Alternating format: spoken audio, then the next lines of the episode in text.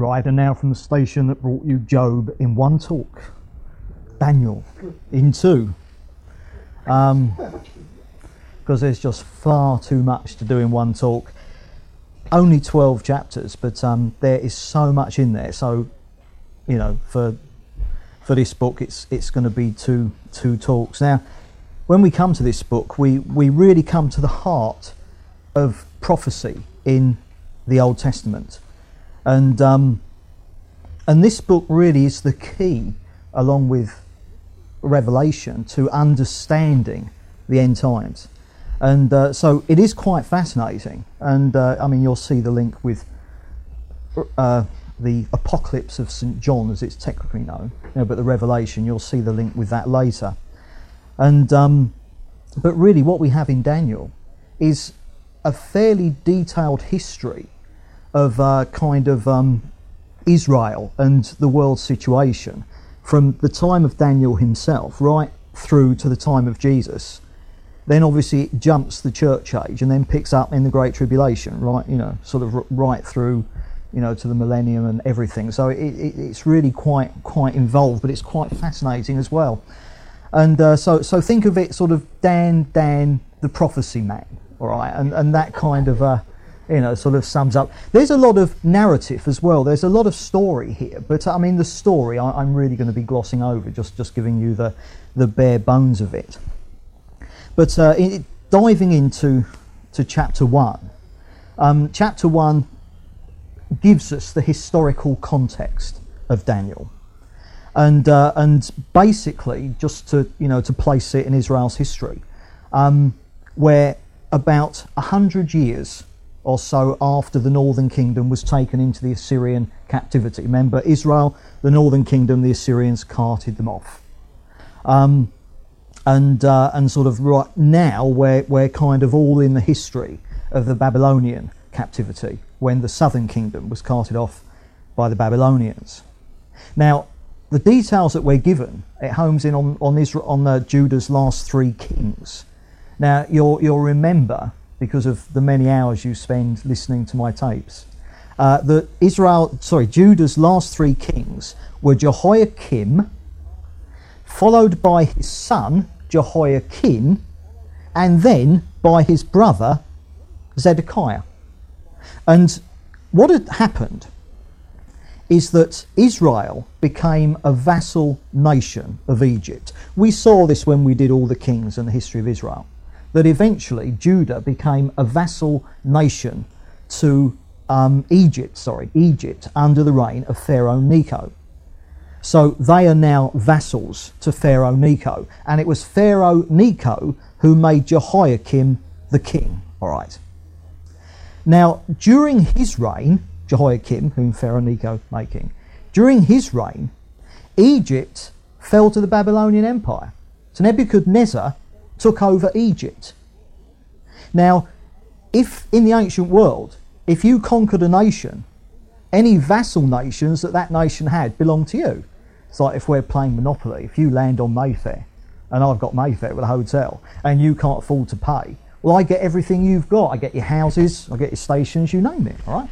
Now, it was much the same. So the Babylonians take over the then known world, Egypt falls to them. So all the nations, if they had any vassal nations, it passed over to the Babylonians. And so, therefore, overnight, Judah is suddenly a vassal to the Babylonians, and Nebuchadnezzar is top dog rather than Pharaoh Necho. Now, what happened then is that you got switching kings, because obviously, you know, sort of like, you know, the Babylonian Empire takes over from the Egyptian Empire, so it asserts its power, and so all these political changes. And uh, so Jehoiakim is eventually uh, replaced by his son Jehoiachin, all right? And, uh, and then there's loads and loads of intrigue, and I, I, refer you back to past talks when we covered this. And uh, eventually Zedekiah ends up as king, Zedekiah being Jehoiachin's uh, uncle, Jehoiakim's brother, all right? And, uh, but eventually, what happened was that the Babylonians could take Israel, uh, sort of Judah's rebellions no more, and eventually in they marched. And in 606 BC, the Babylonian army occupied Judah and Jerusalem.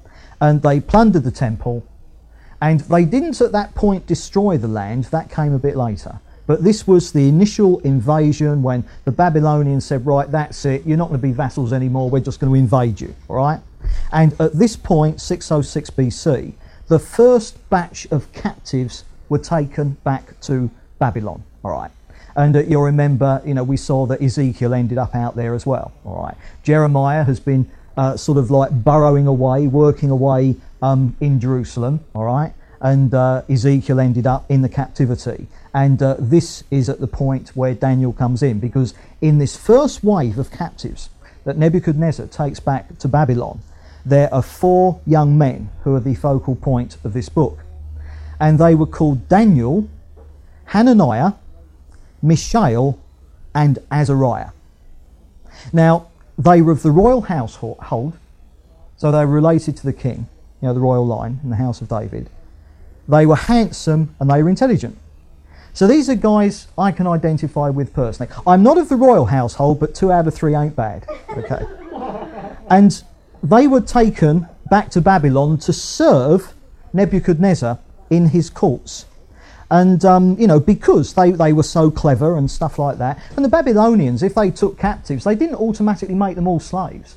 If there were people that they thought, hey, these guys can serve us and be useful, then they used it. And uh, the, these four guys, um, you know, sort of like uh, Daniel, Hananiah, Mishael, and Azariah, Nebuchadnezzar decided to train them to be magi. Now, Nebuchadnezzar was surrounded by wise men, spiritual advisors, called magi. Fundamentally occultists, all right. But uh, as we're going to see, in this move, the magi have introduced into it a stream of believers, all right. Now, the first thing that happened when you were taken captive is that you had your name changed, all right. So they lost their Hebrew names and they got Babylonian ones. And uh, Daniel was renamed Belteshazzar, Hananiah Shadrach, Mishael was renamed Meshach, and Azariah Abednego.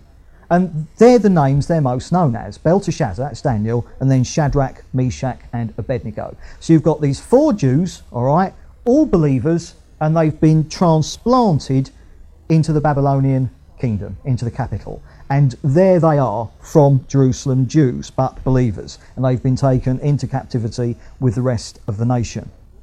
And uh, they're, they're put under a tutor, you know, sort of like the guy who was going to train them to be magi. And it was expected of them that they'd be well fed and fine, strapping young lads. But the first thing they do is that they ask to be put on a vegetable and water diet. Now, the reason being that, uh, sort of like the Babylonians, all their meat was sacrificed to idols, and as an act of conscience, these four guys they wanted to make sure that they weren't, you know, sort of like anything to do with that at all, and uh, they wanted water, not wine. Obviously, because the wine, you know, in Babylon, it did tend to wasn't just a glass of wine, you know, it was bottles, it was tankards, it was it was, it was Scotland, uh, Hogmanay, you know. So therefore, as an act of conscience, an example as believers, they wanted to abstain. Now uh, the, their, their tutor was not keen on that. But what they did is they persuaded him because if, if, if they'd have kind of like been unhealthy and ill, their tutor would have copped it. So what they did is look, give us a while, okay, on that diet and see how we're doing. And at the end of the time period, they were healthier than any of the others, and so therefore they, you know, were okay on that, and so they stuck with this vegetable and water diet as, as something I can at the moment largely identify with.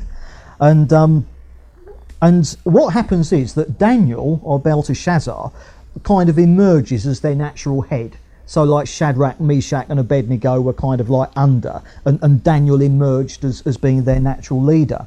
And, uh, and what happened is that four, the four of them, these four guys, they became Nebuchadnezzar's favourite magi. Out of all his wise men, these four, with Daniel at their head, were his favourite. Now, of course, this explains why, when Jesus was born, you could have magi who turned up who weren't occultists. And the magi weren't occultists, and you know, sort of like the connection with the star that they saw wasn't astronomy at all. They were magi, but they were believers. They were waiting for Messiah. And the prophecies of Daniel, you know, sort of like actually indicated, as we'll see in the next talk, the actual time period when Messiah would be born, you know, the actual dates involved. And so here we have the introduction of a Christian or a believing group within the Babylonian Magi. And obviously, we see from the time of Jesus, with the Magi turning up, that believers remained amongst the Magi all the way down history, which was absolutely amazing. So here, Daniel and his three friends are the king, the king's favourite Magi. So Nebuchadnezzar has really taken a shine to them. Now, chapter 2 okay begins kind of you know like the whole visionary thing because there's dreams and visions all denoting future world history or future to daniel at any rate so in chapter 2 we have the account that nebuchadnezzar is troubled by dreams he's having nightmares and uh, he, he gathers some of the magi together daniel and his three friends at this point aren't amongst them and uh, you know these are the occultic ones and he is, um, you know, kind of troubled by these dreams. And, uh, and he demands from them not only that they interpret the dreams and tell him what they mean, but he demands of them that they tell him what his dreams were. So this is a tough test. This isn't just, hey, you know, here's my dream, tell me what it means. This is, firstly, you tell me what I dreamed. Secondly, you interpret what the dream means. This is what Nebuchadnezzar did to his magi. This guy's expectations were high of his wise men, to say the least. And, um, and they couldn't do it. And he had said, if you can't do it, all the magi, I'm going to put them to death. So he's called some of the magi, says, Tell me what my dreams have been and interpret them. And if you don't, the whole lot of you I'm putting to death. And of course, that would have included Daniel and his three friends. So this is a bit of a bit of a toughie, this. And um, but you know, sort of.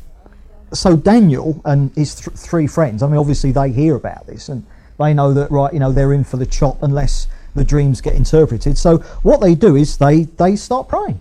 They say, Lord, you know, sort of like show us what to do. And the Lord shows Daniel what the dreams were. So Daniel, you know, manages to get before the king and he says, Hang on, Neb.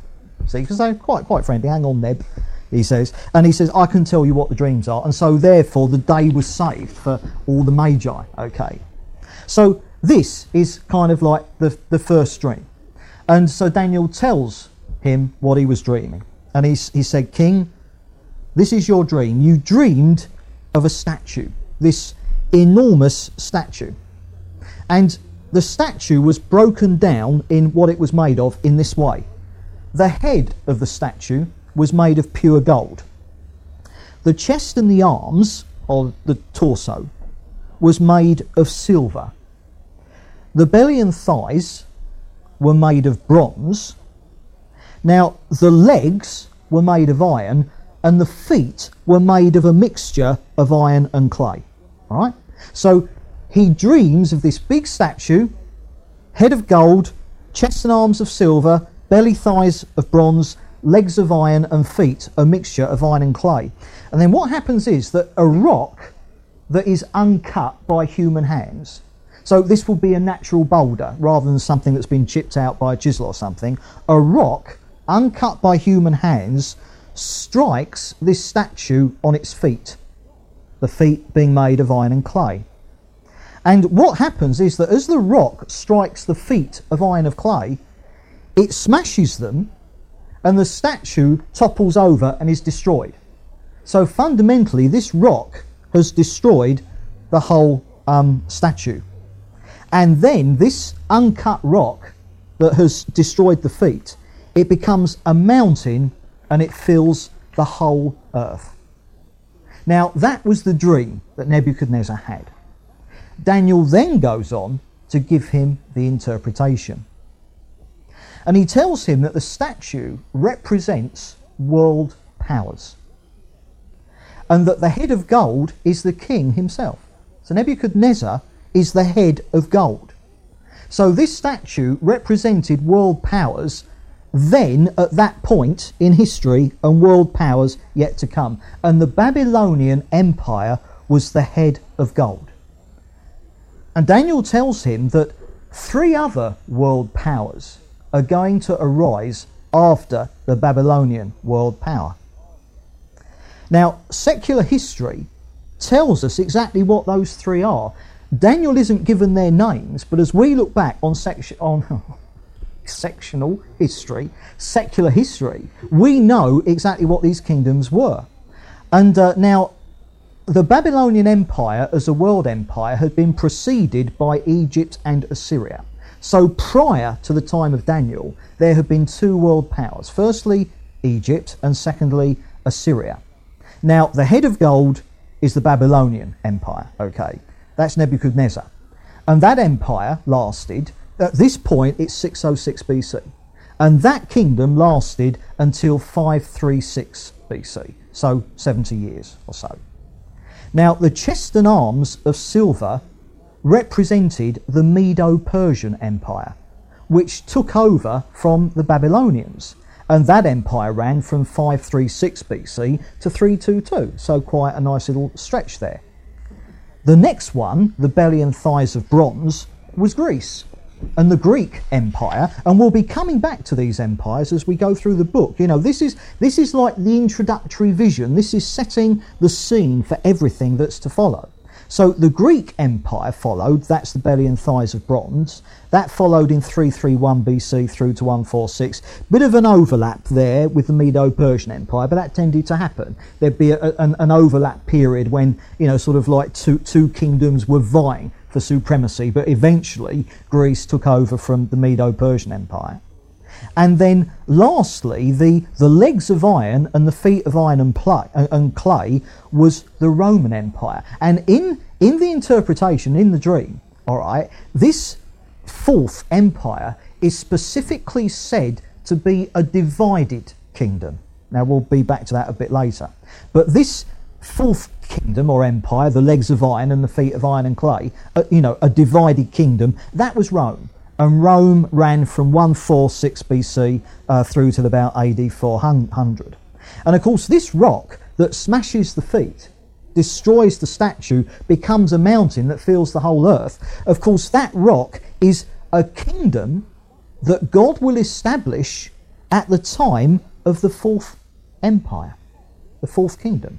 Now, this was all in the interpretation that Daniel gave. And of course, Jesus, the Messiah, came to earth during the time of the Roman Empire.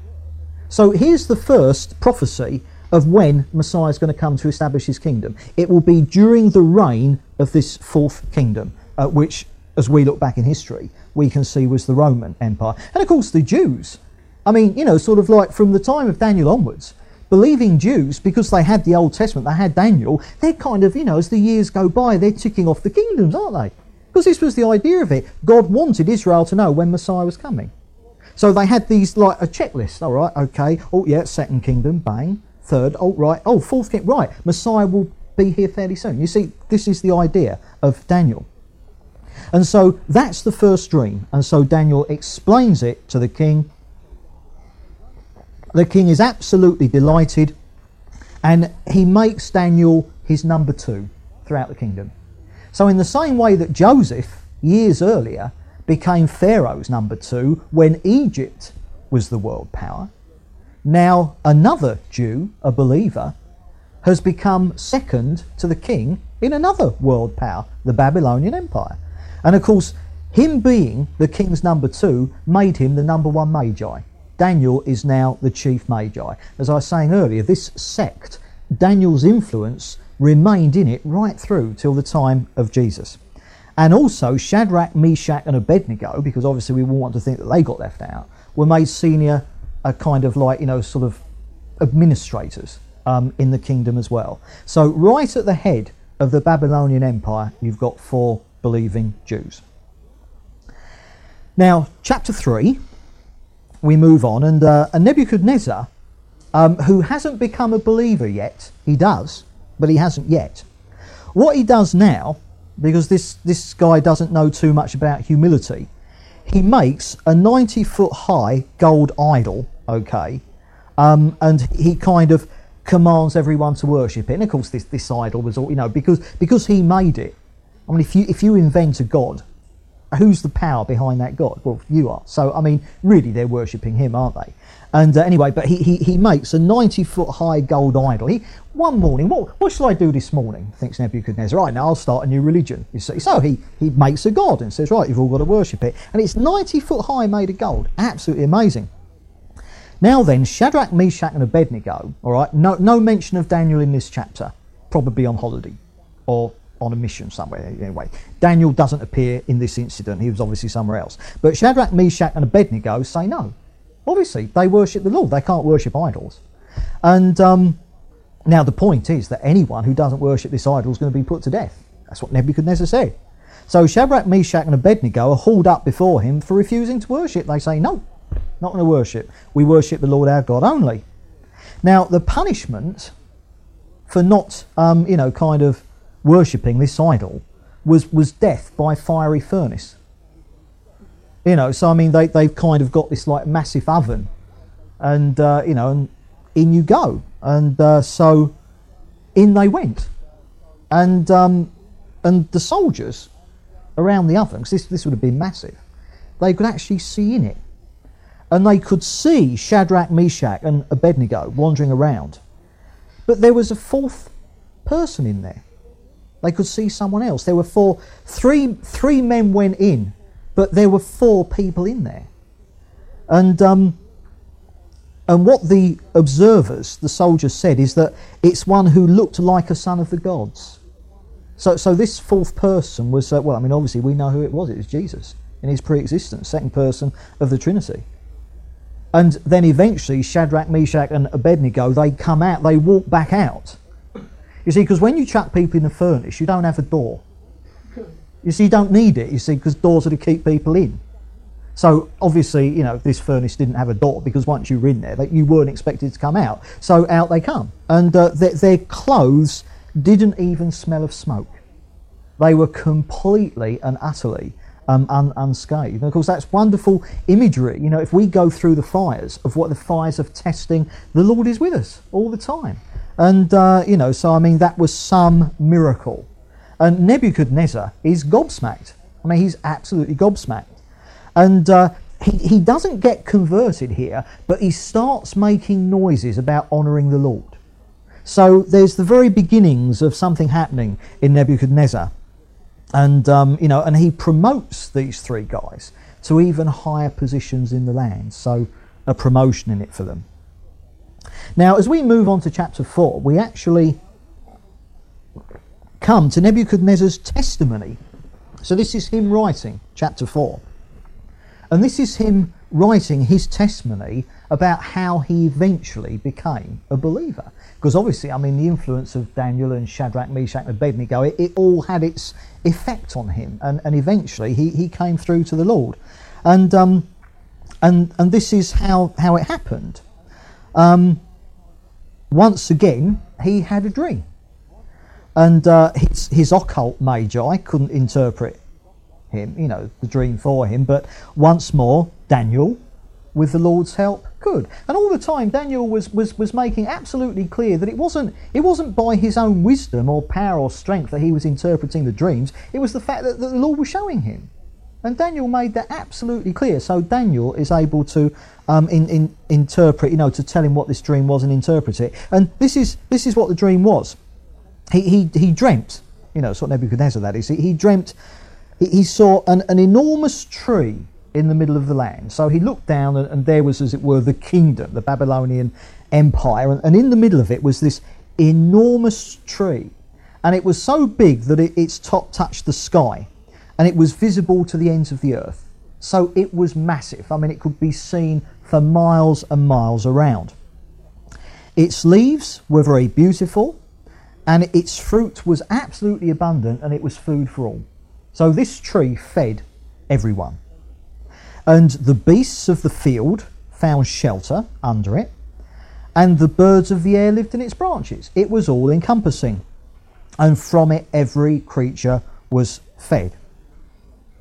Now, what happened then was a holy one came down from heaven, obviously within the dream, like you know, an angel, a holy one, came down from heaven and ordered this tree to be cut down but that its stump and roots should be left. So this tree is going to be cut down, but it's not going to be uprooted. Right, it's just going to be chopped down, but the stump and the roots are still going to be there. And uh, the Holy One said that he. So here, obviously, this tree is a person. The tree is a he. So the Holy One says that the person who this tree represents um, should be drenched with dew and live with the animals among the plants. Um, and also, it was said that his mind would be changed from that of a man and that he'd be given the mind of an animal. And that this decision had been taken so that all men living would know that the Most High is sovereign over the kingdoms of men and that he kind of he is in control over all the kingdoms and does whatever he pleases. So that was the dream. Now, the interpretation was quite simple. The tree was Nebuchadnezzar and his kingdom, you know, sort of like it encompassed because it was a kingdom over the then known world. Everyone was under its auspices in some ways. I mean, Jesus used a similar imagery, didn't he? Eventually, of the kingdom of God, that all the birds of the air, you know, come and make them, you know, it starts off as something very small, grows into a big tree. Well, the imagery of what Jesus was saying there is this. Only that is going to be the kingdom of God, not the kingdom of the Babylonians. So this tree is Nebuchadnezzar. So he's going to be cut down, blah, blah, blah. And, um, and what's going to happen is that he's going to go mad. He will be struck with madness and he'll become like an animal until he submits to the Lord. And when he submits to the Lord, he'll be restored. So Daniel says, Neb means this you're going to go mad. Are you going to stay mad until you submit to the Lord? Are you going to live like an animal? And probably Scarpet got out very quickly, all right. And uh, in fact, it was a year later, a year passed, and then the dream was fulfilled. And uh, one particular day, a year after this dream, Nebuchadnezzar, he was, he went for a walk, you know, sort of like around, you know, his city, and uh, and he says this. He said, "Is not this great Babylon, which I have built by my mighty power, to the glory of my majesty?" Now, throughout the Bible, you'll find that the imagery, or you know, that sort of Babylon, represents man in his own pride and effort, man without God, man with his own systems. And that what you've got here really is fundamentally what sin is all about. And it's the three problems that you and I suffer from that all the time the Lord is working in us to set us free from. And they're basically this number one, self will. Is this not great Babylon which I have built? Nebuchadnezzar saying, I wanted to do it, so I did it. Uh, you know, Frank Sinatra's song, I Did It My Way, is that, that is sin. We're supposed to do it God's way, God's way. So there's self will. And then, secondly, you've got self effort, which I have built by my mighty power. And then, thirdly, you've got self glory, to the glory of my majesty, because what you do, you get the glory for. It's fair enough, isn't it? So here you've got the three things that God wants to deliver us from self will, self effort, and self glory. And here you have it summed up in Nebuchadnezzar's statement What a great person I am. And, um, you know, and that is what the Babylonian Empire represents in the Bible. That's what the imagery is all about. The, you know, the, man's capabilities of himself, man without God, uh, the world system with God excluded. Now, within that system, you can have idolatry, you can have you know, false faiths and wrong religions, but at the end of the day, it's all about man. Man is the centre of it, as opposed to, to the Lord. And, um, and no sooner had these words dropped from his lips than they were fulfilled. And madness came upon him. Out of the blue, it just dropped on him. And for seven years, that's how long it took for him to submit to the Lord. For seven years, he ate grass like cattle. His hair grew like the feathers of an eagle, and his nails grew like the claws of a bird. Complete madness, a complete bestiality came upon him, he went stark raving bonkers and he found himself a field and he lived in it for seven years. Uh, this, this kind of seven years, in, in the Bible, you'll find it seven times. Now, we'll be back to this next, you know, in the next talk. But it's seven years because this word times is Shavua. And what it is, it means seven, all right? And, but seven what, you find out from the context. So whenever you get the word Shavua in Hebrew, it means seven but it could mean seven days, seven minutes, seven years, seven, you know, sort of seven millennia, or it could mean seven lollipops. You, you, you, you deduce seven what from the context, and obviously from here it's seven years. I mean, it's clearly, you know, sort of like seven years. And so, seven years of madness, um, which is interesting because, of course, what does Israel go through in the Great Tribulation? Seven years, right? You see all the, you know, the symbolism because it took seven years for Nebuchadnezzar to submit to God. And in the last days in the Great Tribulation, which lasts for seven years, that's how long it will take for Israel to submit to God, you see. So you've got all this really symbolic stuff here.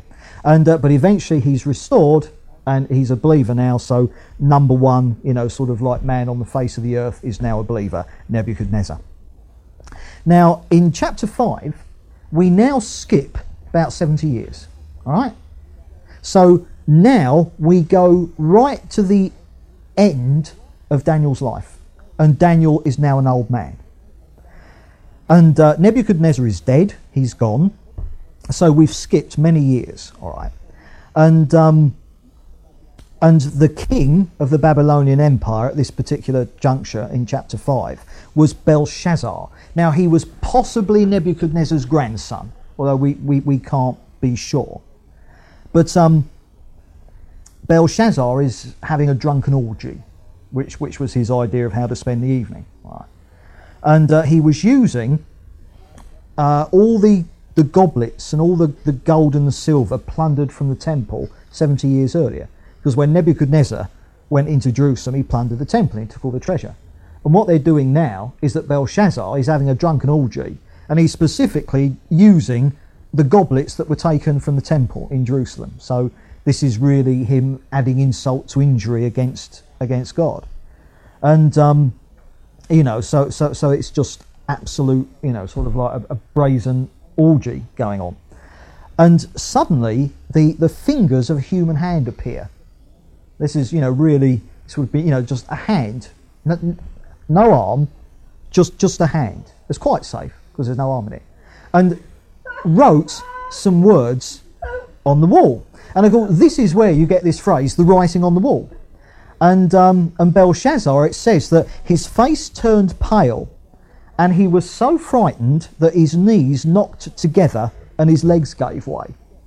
Which is possibly understandable, this hand in midair writing words on a wall.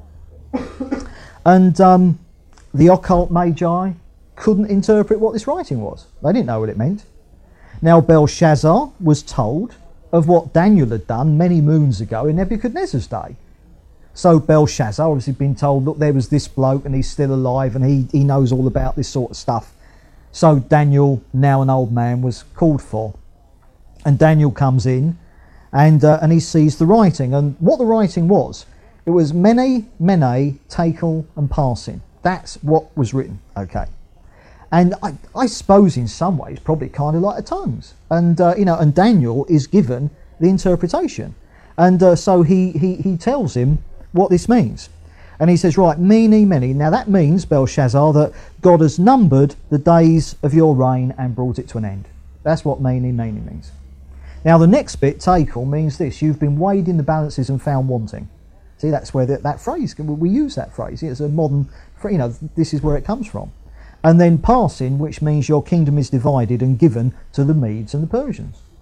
Now, the Medes and the Persians are, yes, the chest and uh, arms of silver now, the second world empire. And, uh, you know, so that is what this message was. Now, that very night, Belshazzar died, and Babylon, the city of Babylon, fell to Medo Persia without a shot being fired. It was literally a bloodless invasion. And overnight, the Babylonian Empire was subsumed by the growing Medo Persian Empire. Boom, boom. So, the head of gold, its time has come to an end. And it's God who decides when empires rise, when empires fall. So the head of gold, as it were, chopped off now.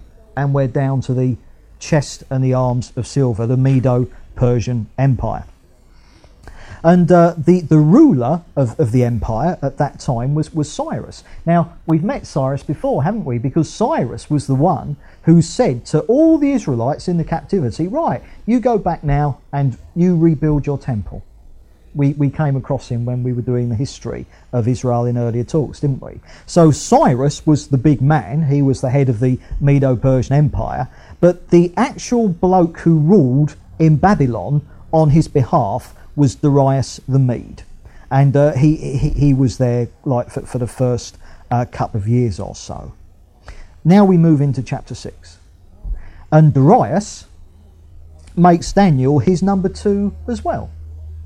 So you know, sort of like Darius obviously recognised he's a man of some worth, and so Daniel is now number two in the Babylonian uh, section of the Medo-Persian Empire. So he's still very, very honoured.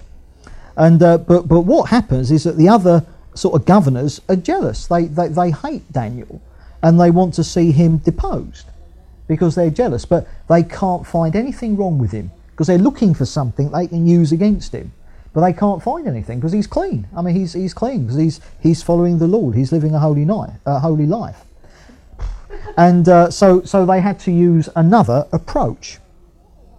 And uh, what they did is they knew that Daniel prayed to the Lord three times a day. They knew that. This was well known with Daniel. Three times a day he prayed to the Lord. That was his, his prayer life. That's, that's how he worked. And, um, and so what these governors did is they, they, they got together and they, they persuaded Darius to make a decree that anyone who prayed to anyone but Darius for the next 30 days should be thrown to the lions. I mean, the point is, we, you know, if if you were in charge in those days, you were in charge. I mean, you could declare yourself a god and be prayed to just like that. You know, I mean, it's quite Saturday morning, nothing else to do. Oh, think I'll be a god today, and everyone can pray to me. So these governors say to Darius, look, make a decree. You know, sort of like, you know, be a god for a while, and for 30 days, no one must pray except to you. And so Darius says, oh, that's a good idea. Yeah, that'll do good. Strengthen the kingdom, law and order, no problem at all. So obviously, you know, sort of like the decree is, is, is signed. And um, so the next thing that happens is that the governors, what happens? They roll up with Daniel. And they say, he won't pray to you. And, uh, you know, and Darius realizes what's happened. And he was upset. He was upset that he knew that he had to put Daniel to death and he didn't want to. And he realized it was a ploy then, but there's nothing he could do about it. He'd made a decree. So Daniel had to be thrown to the lions because that was the edict. He couldn't go back on it. And uh, so they threw Daniel to the lions. And what happened? Well, Daniel and the lions had a marvellous time of fellowship together because the lions didn't go near him. And he survived. And out he walked. As Shadrach, Meshach, and Abednego had walked out the fiery furnace years earlier, now Daniel walks out of the lion's den. And uh, he, he survived. So, what Darius did, the governors who stitched him up, he said, Oh, the lions can have them. And they were thrown in and the lions tore them to pieces. So you know, sort of like you know, don't don't don't mess with Daniel. Um, now, with that, the end of chapter six, we we now come to the end of what you would call the historical narrative. That's basically the end of the story. We have covered Daniel's 70 years in Babylon. That's it with the history what happens now from chapter 7 onwards are various visions um, and prophecies and, you know, sort of things that Daniel received from the Lord at various points throughout the history that we've already covered in chapters 1 to 6. So, with chapters 1 to 6, we've done the history. And we've had the introductory vision, you know, sort of like with statue, all right. We've now come to the end of the history, and from chapter 7 onwards, we're now going to get visions and dreams and revelations and things like that. Bang, bang, bang, bang, bang. And these were all received by Daniel at various points during the time span that we've covered in chapters 1 to 6. So, so now we really do dive into the revelation aspect of, of, of Daniel. And uh, I mean, pretty, pretty amazing it is as well. So um, we move on to, to, to chapter 7. And, um, and we have a vision now that is very much a continuation of the dream that Nebuchadnezzar had back in chapter 2, this statue like the head of gold, the uh, chest and arms of silver, the belly and thighs of bronze, and the you know the legs of, of, of what was it, clay and, and, and, and iron, and the feet of, of that mixture. And that vision represented four kingdoms. And we saw what the four kingdoms were. They were the Babylonian Empire, which was on the go at the time that Nebuchadnezzar had that dream followed by the Medo-Persian Empire. Now we saw that, at, you know, towards the end of Daniel's life as an old man, Medo-Persia conquered the Babylonian Empire. And then thirdly, the Greece Empire, and then thirdly, the Roman Empire. So we saw that that statue represented four world empires. Now what happens now is that Daniel has a vision of four beasts emerging from the Great Sea. Now, you often find in the Bible, all right, that the Great Sea is representative of mankind. So this is a human thing that we're looking at. And we're going to see that this directly parallels the dream of the statue represented four kingdoms.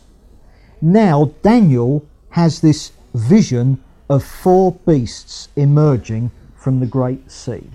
Now as we as we go through them one by one, things will become clear.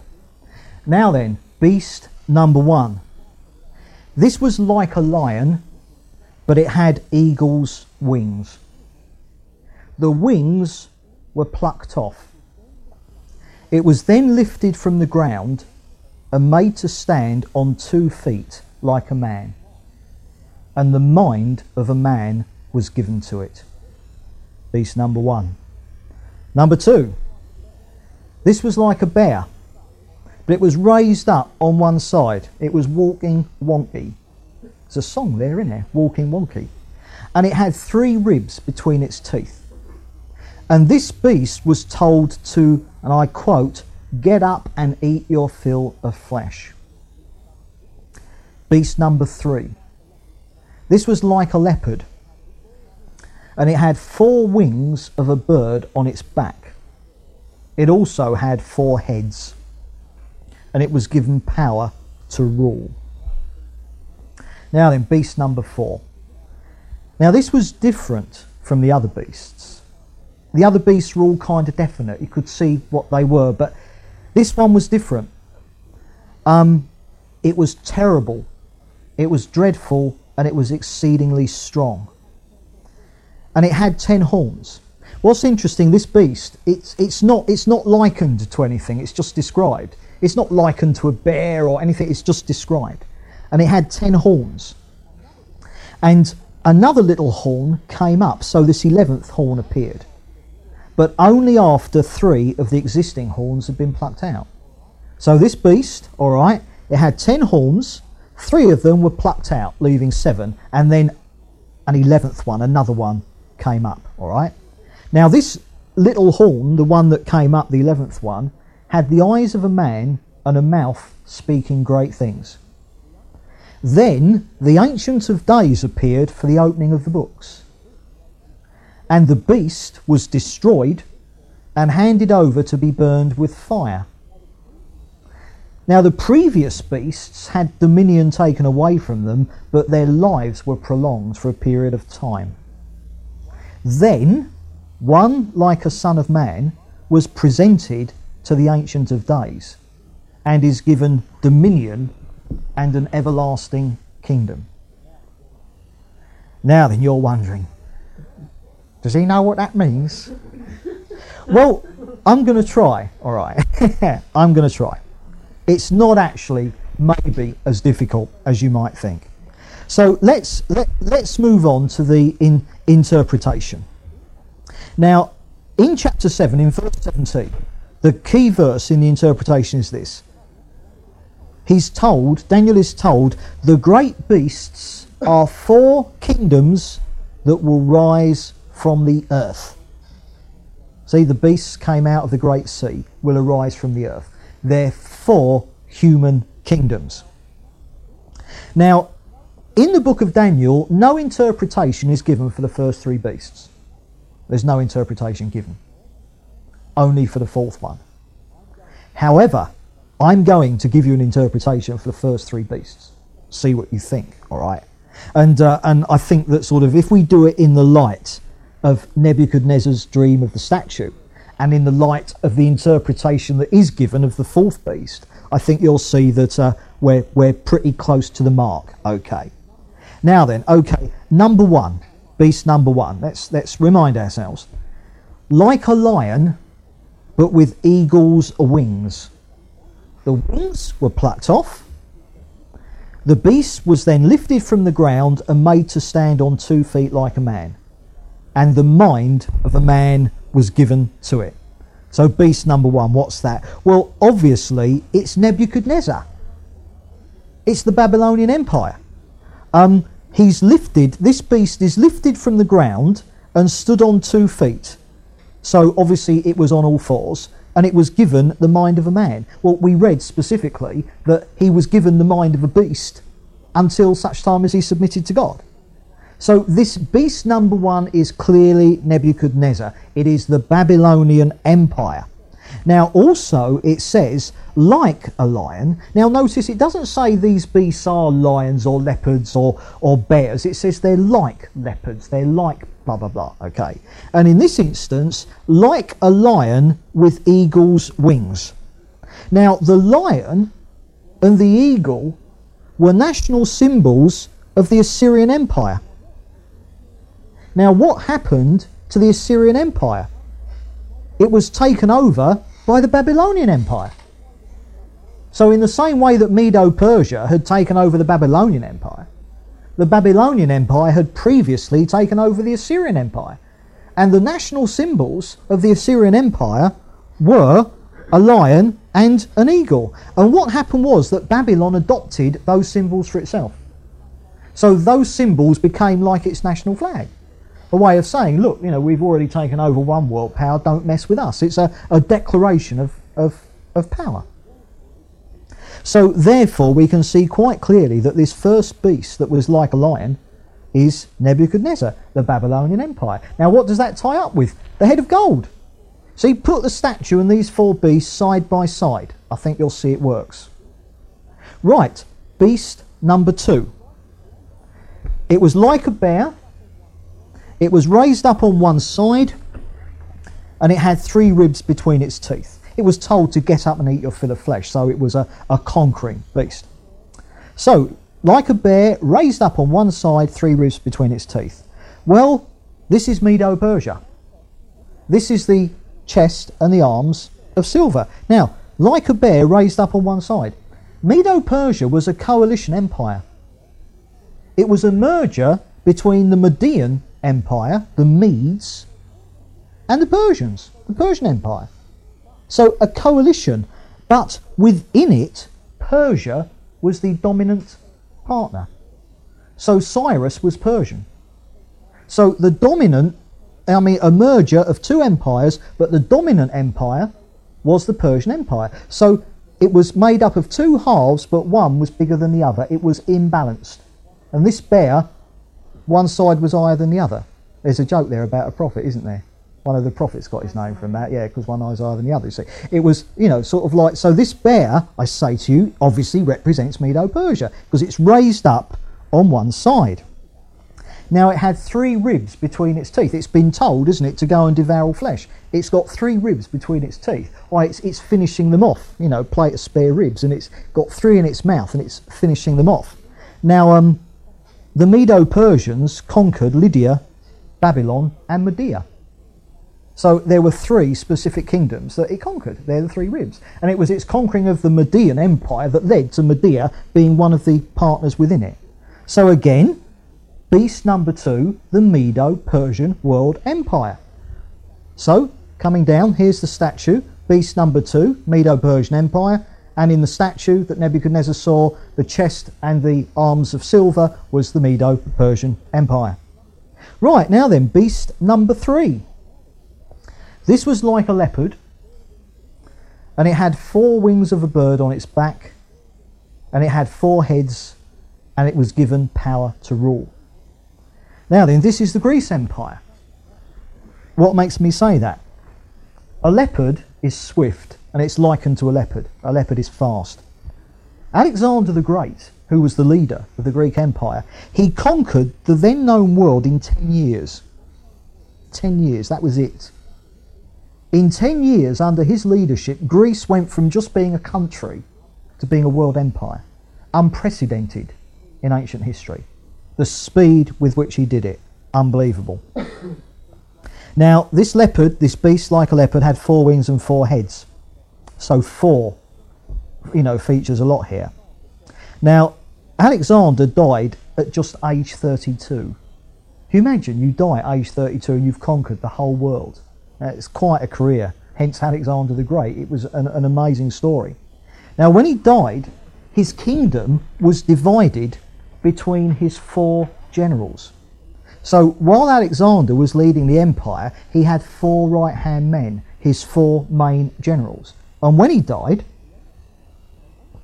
the empire, the Greek empire, was divided between these four generals.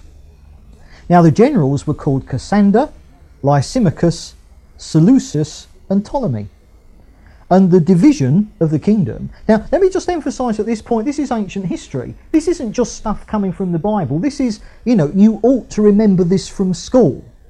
Unless you're as old as I am, in which case you don't, because it was too long ago. But this is standard ancient history. There's nothing, um, you know, this isn't just from the Bible. If you studied ancient history, everything I'm telling you is what you would study. No one doubts the history that I'm telling you now, okay? Now, the northern part of the kingdom, which was called Macedonia, the northern part of the Greek Empire, went to Cassander. Asia Minor went to Lysimachus. And Syria went to Seleucus. And Egypt went to the Ptolemies, the general called Ptolemy. And thereafter, it continued as four separate kingdoms. So when we see this leopard with four wings, four heads, you can see what it stands for. The Greek world empire, after Alexander died, ended up as being four separate empires under the four generals. And of course, the two that are mostly, you know, the most famous was the Seleucid Empire and the Ptolemaic Empire. So Seleucus and Ptolemy, i.e., uh, Syria and Egypt, they're the ones which are, are, best known by people. They were historically the most important. So there's the third beast. It's Greece, and that ties up with the um, the the belly and thighs of bronze. So what we're seeing is that the statue in chapter 2, this dream that Nebuchadnezzar had of the statue, represented four kingdoms, and each kingdom being represented by different parts of its body, starting from the head, working down to the feet. And there you have the time frame. The head further back in time, and as you go down to the feet, you're getting you're moving along in history. So the head the earlier, the feet the later. All right, and uh, but here each of these kingdoms rather than being represented by a part of the body of a statue, is simply being represented by a beast and being represented in greater detail at all. The statue merely told us four kingdoms. This has given us more details about the kingdoms. So now we come on to beast number four the leg, the legs, and the feet. All right. Now, this is Rome. And the interpretation of this beast and the imagery of it is actually given by Daniel. He's told the interpretation. And this is what it is. Let's just remind ourselves, actually, of uh, what we actually saw. All right. It was different from the other beasts. It had ten horns, three were removed. Then another horn came up. Now, that horn that came up had the eyes of a man and a mouth speaking great things. The Ancient of Days appeared for the opening of the books. and the beast was then destroyed and handed over to be burned with fire. The previous beasts have dominion taken away from them, but their lives were prolonged for a period of time. Then, one like a son of man, presented to the Ancient of Days, and is given authority and an everlasting kingdom. Incidentally, when you read the Gospels, you often hear this thing that people say, uh, you know, that sort of like J- Jesus didn't claim to be God. And you, you sometimes hear this thing, even by people who do believe that he was God, that, that when he called himself the Son of God, he was emphasizing his divine nature. But when he called himself the Son of Man, he was referring to the fact that he was a man, you know, sort of human. Now, in actual fact, that isn't the case at all. When Jesus called himself the Son of Man, he was using a title that was as messianic as Son of God. And it comes from Daniel, one like the Son of Man. See? So when Jesus calls himself the Son of Man in the Gospels, that is part of his claim to be God. And the Jews listening were well aware of Daniel, you see. Right, okay, so the interpretation. In this kingdom, these horns, remember there were ten to start with, three vanish, and then another one appears. These are individual kings within that empire. And the 11th of these kings has a period of three and a half years. Now, in the Bible, you'll read the phrase a time, two times, and half a time. A time equaling a year. One year, two years, half a year, three and a half years. So, this 11th horn, this 11th king, this little horn that rises up, has a period of three and a half years when he wages war against the saints and they are given into his hand. Now, who are the saints? Israel. Now, thing is this nothing in known history resembles this. We know it's the Roman Empire, all right. We know that from uh, you know sort of like the, the four kingdoms. We know that from the feet of the statue. We know it's Rome. But this history of Rome has never happened. We're given details of the Roman Empire here that haven't happened. And what we've got is here we've got a snippet. Now, next time, as we finish Daniel, we're going to get a lot more than just snippet. But here we've got a snippet of a history of the Roman Empire that hasn't happened yet. And yet, the the Roman Empire is gone, hasn't it? So how can it be that here we've got a history of the Roman Empire that is future to us. It hasn't happened even yet. It was not only was it future to Daniel, a lot of the stuff that Daniel got was future to him, but it's history to us. Here's an example of stuff that Daniel got that is still future to us. It still hasn't happened. So how can it be that we've got a history of the Roman Empire that is still future? Well, the answer to that is quite simply this. The Roman Empire is going to arise on the earth again the Roman Empire will be the ruling power in the Great Tribulation. Now, do you remember that when we saw the statue, this last kingdom, it was a divided kingdom. Do you remember I said that? The Bible said it was a divided kingdom. Well, here is what it means by a divided kingdom it's divided by time.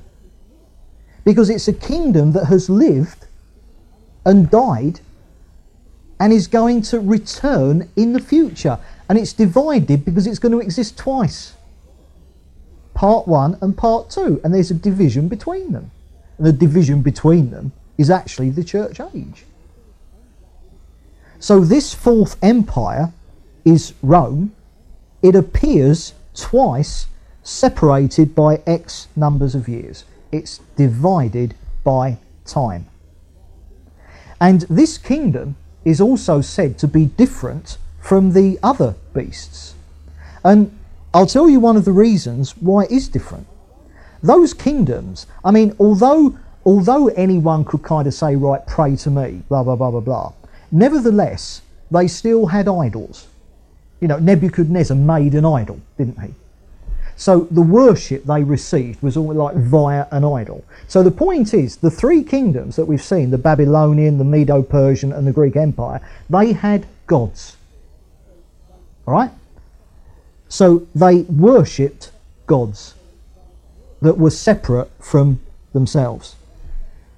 But Rome, what was the distinctive feature about Roman faith as it developed through the years? It developed into the worship of Caesar. It wasn't that you had gods that you worshipped, you worshipped Caesar as God. And that's what held the Roman Empire together. They said, look, you can have other gods, but your main god must be Caesar. Now, what is the distinctive thing in the Great Tribulation that the Antichrist is after? Worship. And what was the distinctive thing about the Roman Empire and its leader? You worshipped its leader. And here we're seeing that the Roman Empire, this fourth kingdom, that was shattered at the time of Jesus, the rock hit the feet, well, shattered, is going to come back. It died, but it's going to be, as it were, raised again from the dead. So the Roman Empire is going to arise again, and the Roman Empire is once more going to rule the earth. When it happens, it will arise, it will come to power through a coalition of ten leaders. But three of those leaders, however it happens, are put down. Whether they die by natural death or whether they're usurped or whatever happens, they are replaced by this 11th leader, and he will arise as the biggie leader above the whole lot of them. So it starts off with 10, three go, leaving seven, then this 11th one emerges. So you've got eight in all, eventually. And this 11th leader is going to be the biggie leader over all of them and uh, he will have a mouth speaking great things. And why is that? Well, because he's going to claim to be God. You can't claim greater than that. He will make war on the saints for three and a half years and defeat them.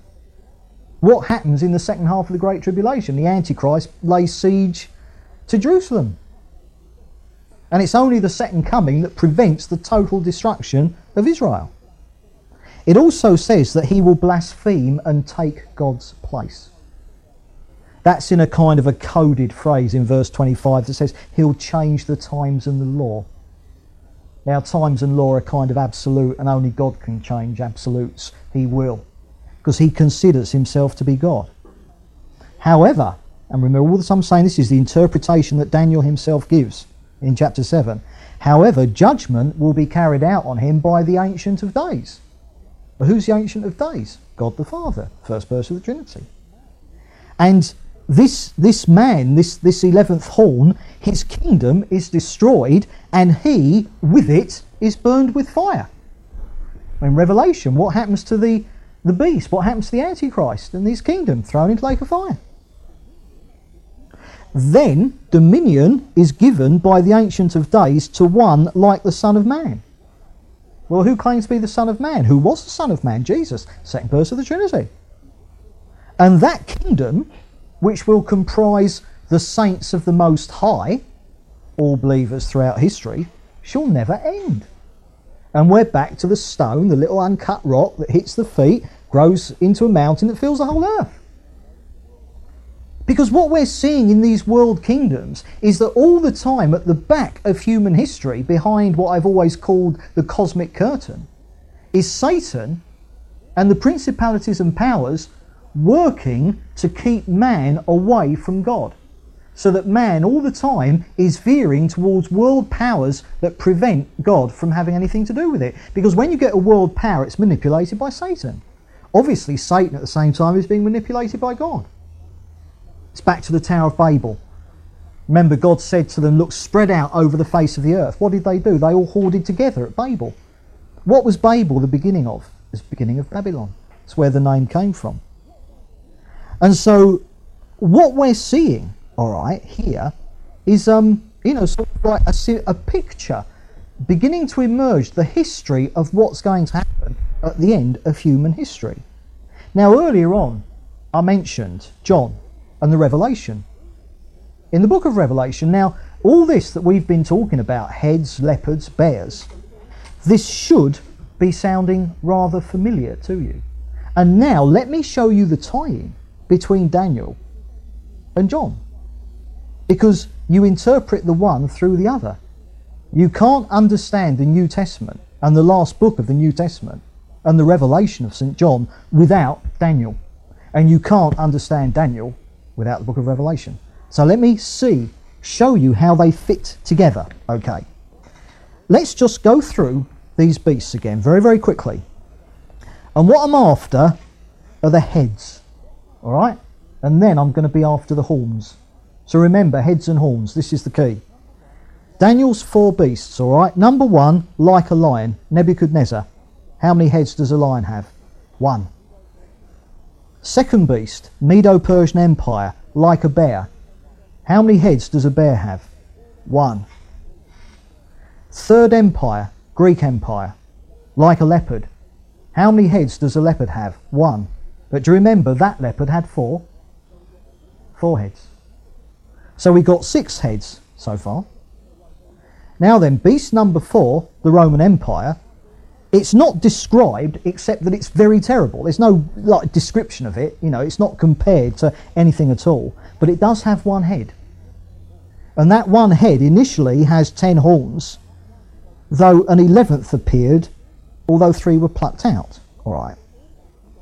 Now, I want you to put all that together, and here's what we've got. We've got lion, bear, leopard, seven heads, and ten horns. All right? That's what we've got. If you take a composite of these beasts, I know the fourth, the fourth beast, it started off with ten horns and then an eleventh appeared after three were taken. But the point is, the most there are at any one time, and initially when it appeared, it had ten horns. So if we put Daniel's beasts, all four of them together, what you've got, the imagery, you've got lion, bear, leopard, seven heads, ten horns. Remember that. Now, go to Revelation. Find chapter 13. Revelation chapter 13.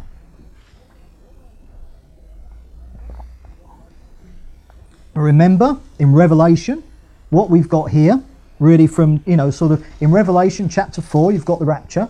And then from then on, you've got a history of the Great Tribulation through to the Second Coming, through to the Millennium, and through to the Eternal State. We'll see that more clearly when we get to the very last talk in the Bible survey, obviously. Right, okay, Revelation 13. I saw a beast coming out of the sea. Where did Daniel's beasts come out of? Hello? Oh, well, well done. The sea. He had ten horns and seven heads. Does that ring a bell? And on each head a blasphemous name. The beast I saw resembled a leopard. Tick that off. Had the feet like those of a bear. Tick that off. And a mouth like that of a lion. Boom, boom. There you got it. The dragon gave the beast his power and his throne and great authority. One of the heads of the beast seems to have a fatal wound, but the fatal wound had been healed. Could that be that the Roman Empire had died and it's going to come back to life again in the future? The whole world was astonished and followed the beast.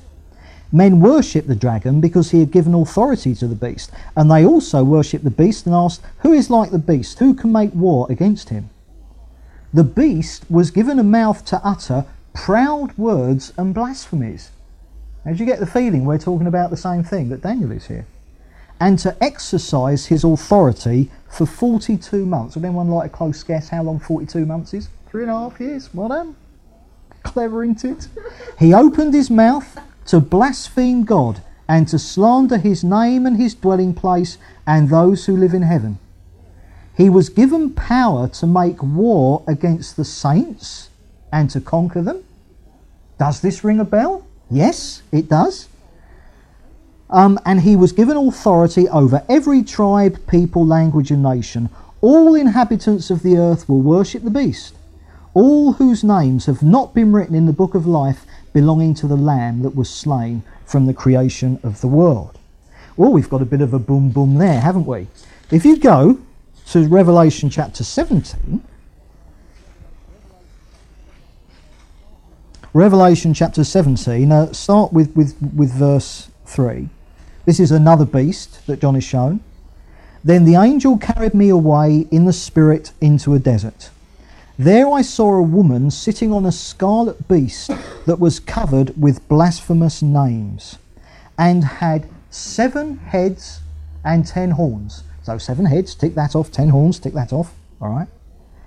The woman was dressed in purple and scarlet and was glittering with gold, precious stones, and pearls. She held a golden cup in her hand, filled with abominable things and the filth of her adulteries. This title was written on her forehead, on her forehead, the mystery Babylon the Great, the mother of prostitutes and the abominations of the earth. I saw that the woman was drunk with the blood of the saints, the blood of those who bore testimony to Jesus. And go down to verse 9. This calls for a mind with wisdom. The seven heads, right, seven heads, ten horns. The seven heads are seven hills on which the woman sits. Now, I know of two places that are built on seven hills, and one of them tells us something about this kingdom, the fourth beast. Now, the first place I know of, because I used to live very near there, was Sheffield. I don't think that tells us anything.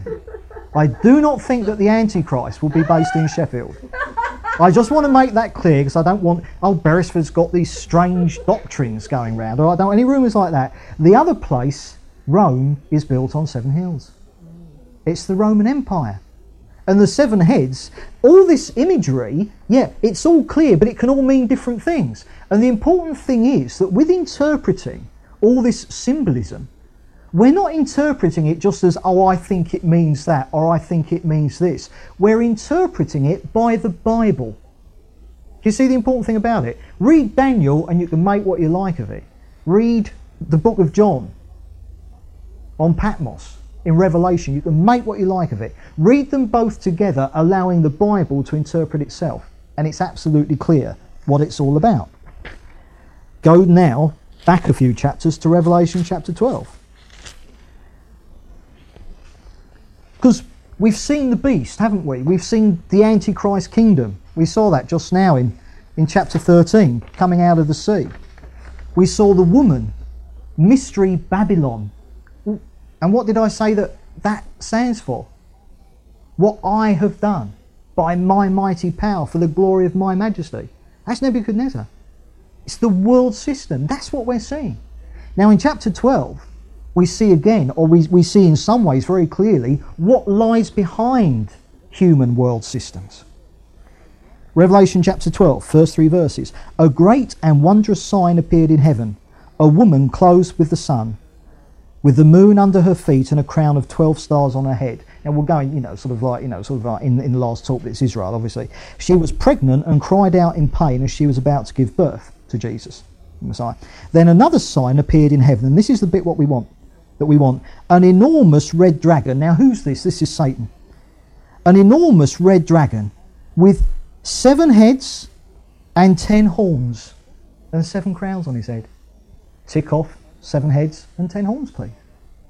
And uh, his tail swept a third of the stars out of the sky and flung them to the earth. That's the, the, you know the, the number of the angels who, who followed him. So there you have the dragon, the fact that Satan is the power behind the Antichrist. So we saw the beast in chapter 13, ten heads, sorry, seven heads, ten horns. The Antichrist himself. We saw Babylon, the mystery, this woman. How many heads? Seven. How many horns? Ten. What's that? That's the world system that the Antichrist that the Antichrist is head over. And now we've seen the dragon with seven heads, ten horns. Because it's Satan who is at the back of the Antichrist and therefore at the back of um, you know sort of like all the um, you know sort of like at the back of all the world powers that emerge. All right, and we saw as well that, that the rest of the beasts they have their dominion taken away, but their lives are prolonged for a while. Now, if you go to Revelation chapter 19, all right, and verse 17, find verse 17. Or I've got to do this really quickly. We're running out of time. All right. Um, Revelation 19. All right. And uh, verse 17 I saw an angel standing in the sun who cried in a loud voice to all the birds in midair, Come, gather together for the great supper of God, so that you may eat the flesh of kings, generals, and mighty men. And then verse 19 I saw the beast and the kings of the earth and their armies gathered together to make war against the rider on the horse and his army. And the beast was captured, and with him the false prophet. Um, the two of them were thrown into the fiery lake. What you've got here, okay, in Revelation chapter 19, you have the second coming. Jesus comes again, and you have the, the beast and his system who are thrown into the lake of fire after the second coming. All right, Jesus comes again, judges the Antichrist and his system, throws the Antichrist and his kingdom into the lake of fire. So the fourth beast is no more. Then, in chapter 20 in Revelation, the first three verses, we have the thousand year reign of Christ. Satan is bound and thrown into the bottomless pit, the abyss, Tartarus, call it what you will. Okay. And so you have a thousand years with Jesus reigning on the earth and Satan and the demons are gone. All right. So there you have the kingdom of God. Jesus ruling the world physically from Jerusalem. All the prophecies of the Old Testament we saw in Jeremiah, in Isaiah, in Ezekiel, all the unfulfilled words from God for Israel are all fulfilled then. But then in verse 7, all right, we get this when the thousand years are over, Satan will be released from his prison and will go out to deceive the nations in the four corners of the earth, Gog and Magog, to gather them for battle. In number, they are like the sand on the seashore. Now, what we've got here is that at the end of the thousand year reign of Christ, okay, Satan and the demons are released back onto the earth. And with the Gog and Magog thing, and we spoke about this at the end of the Ezekiel one, didn't we? Um, what you get is a replay of the Antichrist and the world system. So this world system thing, it emerges again. And that is what their lives are prolonged for. You see what I mean? Because the Antichrist and his system all ends up in the lake of fire. But eventually, at the end of the thousand year reign of Christ, Satan is let loose on the earth for a while. There's another rebellion and marching on Jerusalem to try and kill Jesus. And that is what the, these kingdoms, what their beasts, their lives were prolonged for. They're going to make one last final appearance at the end of human history. And uh, then it's going to be over very, very quickly for them. And then, obviously, after that, you get the great white throne judgment, and Satan himself is thrown into the lake of fire. So what you've got is this the beasts in Daniel that we're seeing are varying forms of satanic domination over the world.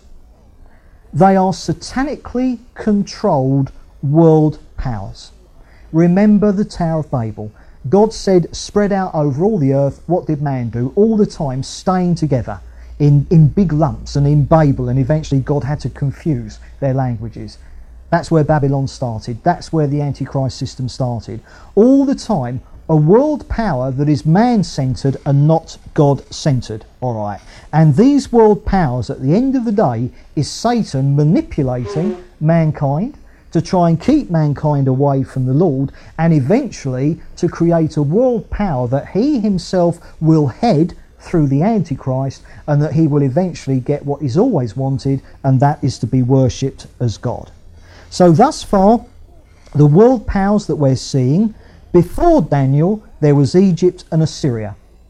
At the time of Daniel, there was the Babylonian Empire and then the Medo Persian Empire, followed by Greece and Rome. But the Roman Empire, although it died, although it was gone in 400 AD, the Roman Empire will emerge again and it will be a composite of all the world kingdoms that there have been so far. So, in the Great A tribulation, what you've got is all these demonic world powers all rolled into one. Remember, the beast that, the, that, that, that is the Antichrist and the dragon and is a compendium of all four of Daniel's beasts. So all these world powers will be all rolled together in one, a composite, and it will happen in the great tribulation after the rapture when Satan makes his ploy for world conquest and the eventual destruction of Jerusalem in an attempt to stop the second appearing of Jesus so that he can rule the world for himself. So, thus far, we're seeing Daniel is all about the world powers and the future between his time and the coming of Jesus, and then after the church age into the reign of the Antichrist. And next week, as we go through the rest of the visions and the dreams that he had, we're going to see this panning out in an awful lot more detail. So join me next week, same time, same channel.